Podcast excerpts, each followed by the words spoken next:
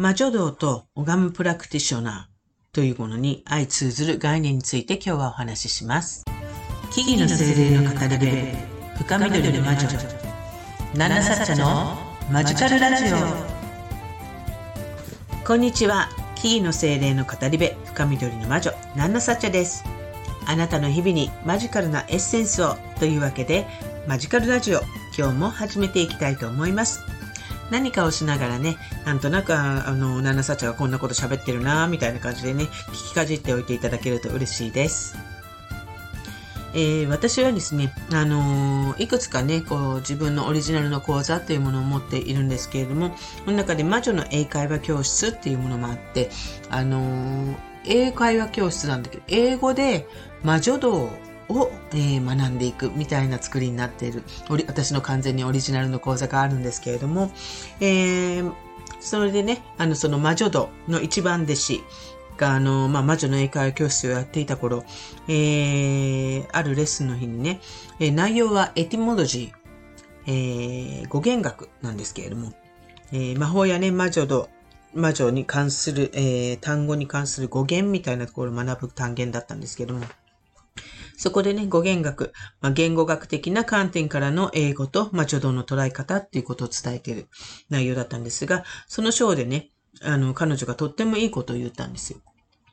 一つの単語がたくさんの意味を持っていたんですねって言ったんです。私はね、すごくいい着眼点だと思ってとても喜びました。はい。えー、私のね、伝承しているもう一つ、オガムプラクティショナーという講座があるんですが、オガム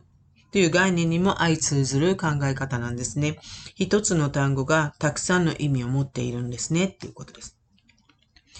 現代に生きるね、私たちっていうのは一つの単語の意味をどんどんどんどん狭く狭く競技にしつつあるように感じることが時々あります。で、一つの言葉、単語を聞いたら、限定的な概念だけを思い起こすように、まあ、プログラミングされているような感じ。綺麗イコール綺麗だけみたいな、その奥にある意味、奥深い意味を考えるかどうかっていうところですね。文字を書き記すっていう概念が生まれていなかった、あるいは存在してなかった、必要しな、必要でなかった、えー、遠い遠い昔の時代に、すでに拝むというものは存在していた。拝むの概念っていうのは存在していました。えー、いわゆる各アルファベット、文字で一言一言一句ね、こう示さなくても、五感を超えた超感覚っていうものも含んで、あらゆる感覚や思考によって大きく、詳細に、繊細にその一つから意味を捉えて、受け止めて、知識として蓄え、それを活かし、伝え合い、おそらくその頃の古代ブリトンの人々のその頃の人類っていうのは、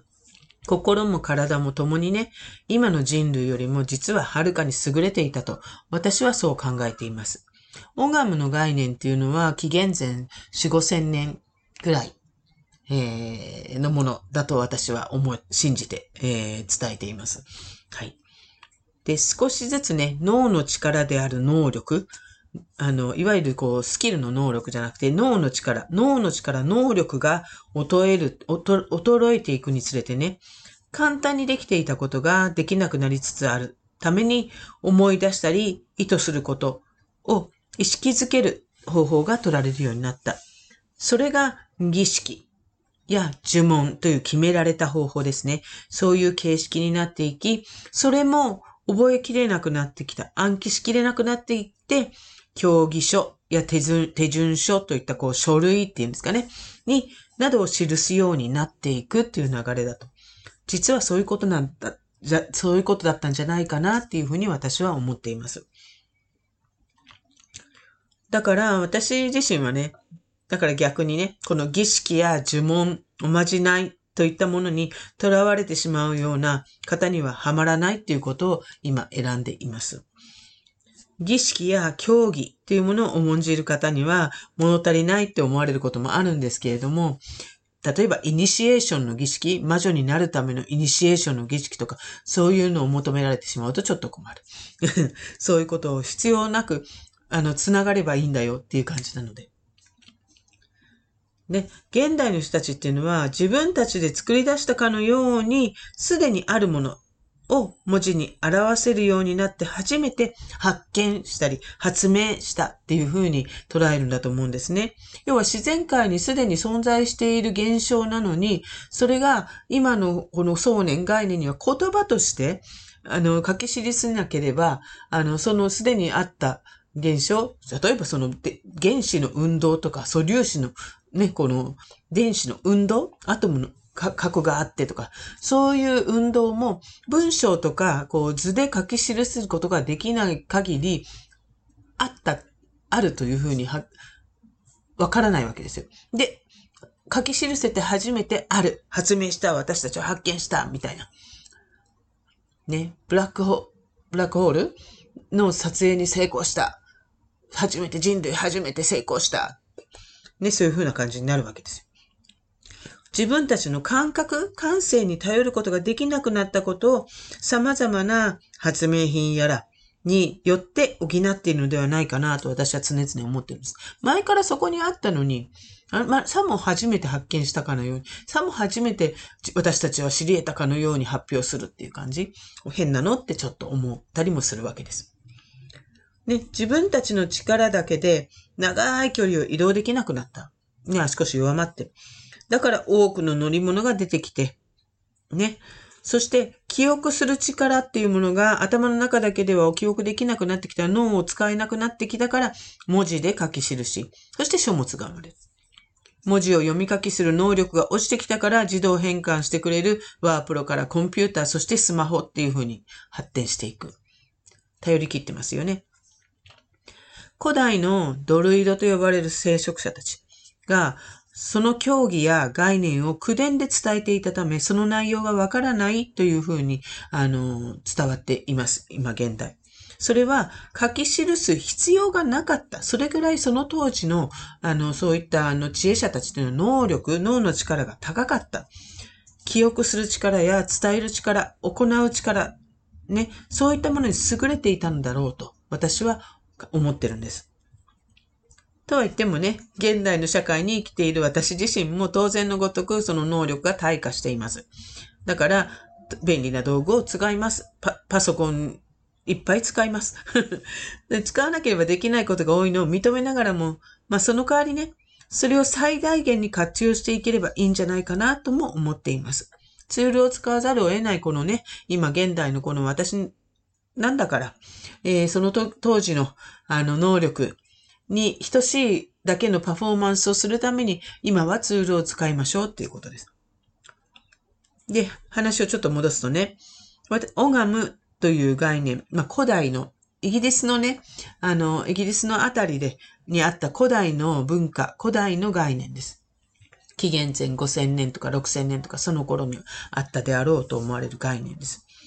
えー、それを伝承しているんですけれども、それは、あの、樹木の印であり、暦を示し、宇宙の空の話も示し、人のた、あの、生きる道を示すといったものです。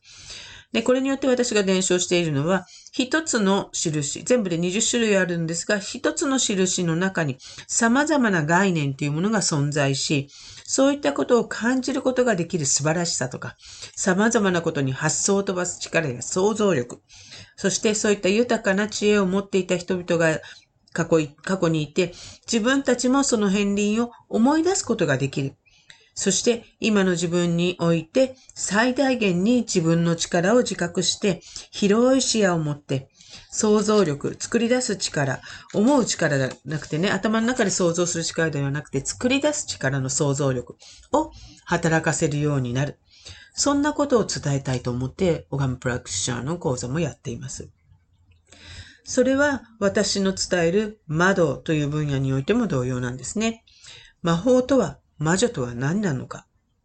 まかりなりにもまあ魔道の何たるかっていうのを伝えている、えー、ね、その魔女の英会話教室のレッスンの中で、その愛弟子がね、あの、その一つの言葉、一つの言葉がたくさんの意味を持っていたんですね。一つの単語がたくさんの意味を持っていたんですね。と言ってくれた愛弟子がね、気づいてくれた言葉。まあ、弟子を取るものとしてとっても嬉しか、嬉しい出来事でした。まあ、そんなことからね、あの、こんな風に思いを馳せて話をしてみました。というわけでね、本日も聞いていただき、ありがとうございました。えー、私、ナンナサッチャは、マジカルラジオ以外にも各種 SNS や YouTube、時にはアメブロなんかで発信活動をしたり、ああなたの日常にちょっとした魔法をもたらす今日お話しした魔女の英会話教室とか、オガムプラクティショナー養成講座といった子たちでの講座やね、あとはワークショップ、カウンセリングセラピーなんかも行っています。えー、全部この魔女道というかこのオガムプラクティショナーの、プラクティショナーの知恵をあの、入れた、あの、オリジナルのセラピー、カウンセリングセラピーになってるんですね。まあ、そんなわけでね、私のやってることがちょっと気になるなとか、ね、そういう方はぜひプロフィールの方からね、リンクをチェックしていただいて、あ見ていただけると嬉しいかなと思います。またね、あのー、カウンセリングセラピーに関しては、各種癒しイベントなんかでも、あのー、体験していただけるようにしていますので、あのー、直接ね、ナナサッチャに会ってみたいな、なんていう方もぜひね、あの来ていただけたら嬉しいなと思うので、そういうイベント情報なんかは主にインスタグラムを使って、え告知したりしていますので、インスタグラムの方フォローしていただけたらまた嬉しいなと思います。えー、わからないことや気になること、ナンナサッチャのこと、なんか知りたいこと、何でもいいです。あの、こちらのレターやらコメントやら、あるいはインスタの DM から送っていただければ必ず返信もいたしますので、ぜひフォローよろしくお願いいたします。それではまた次回の放送でお会いしましょう。以上、深緑の魔女、ナナサチャでした。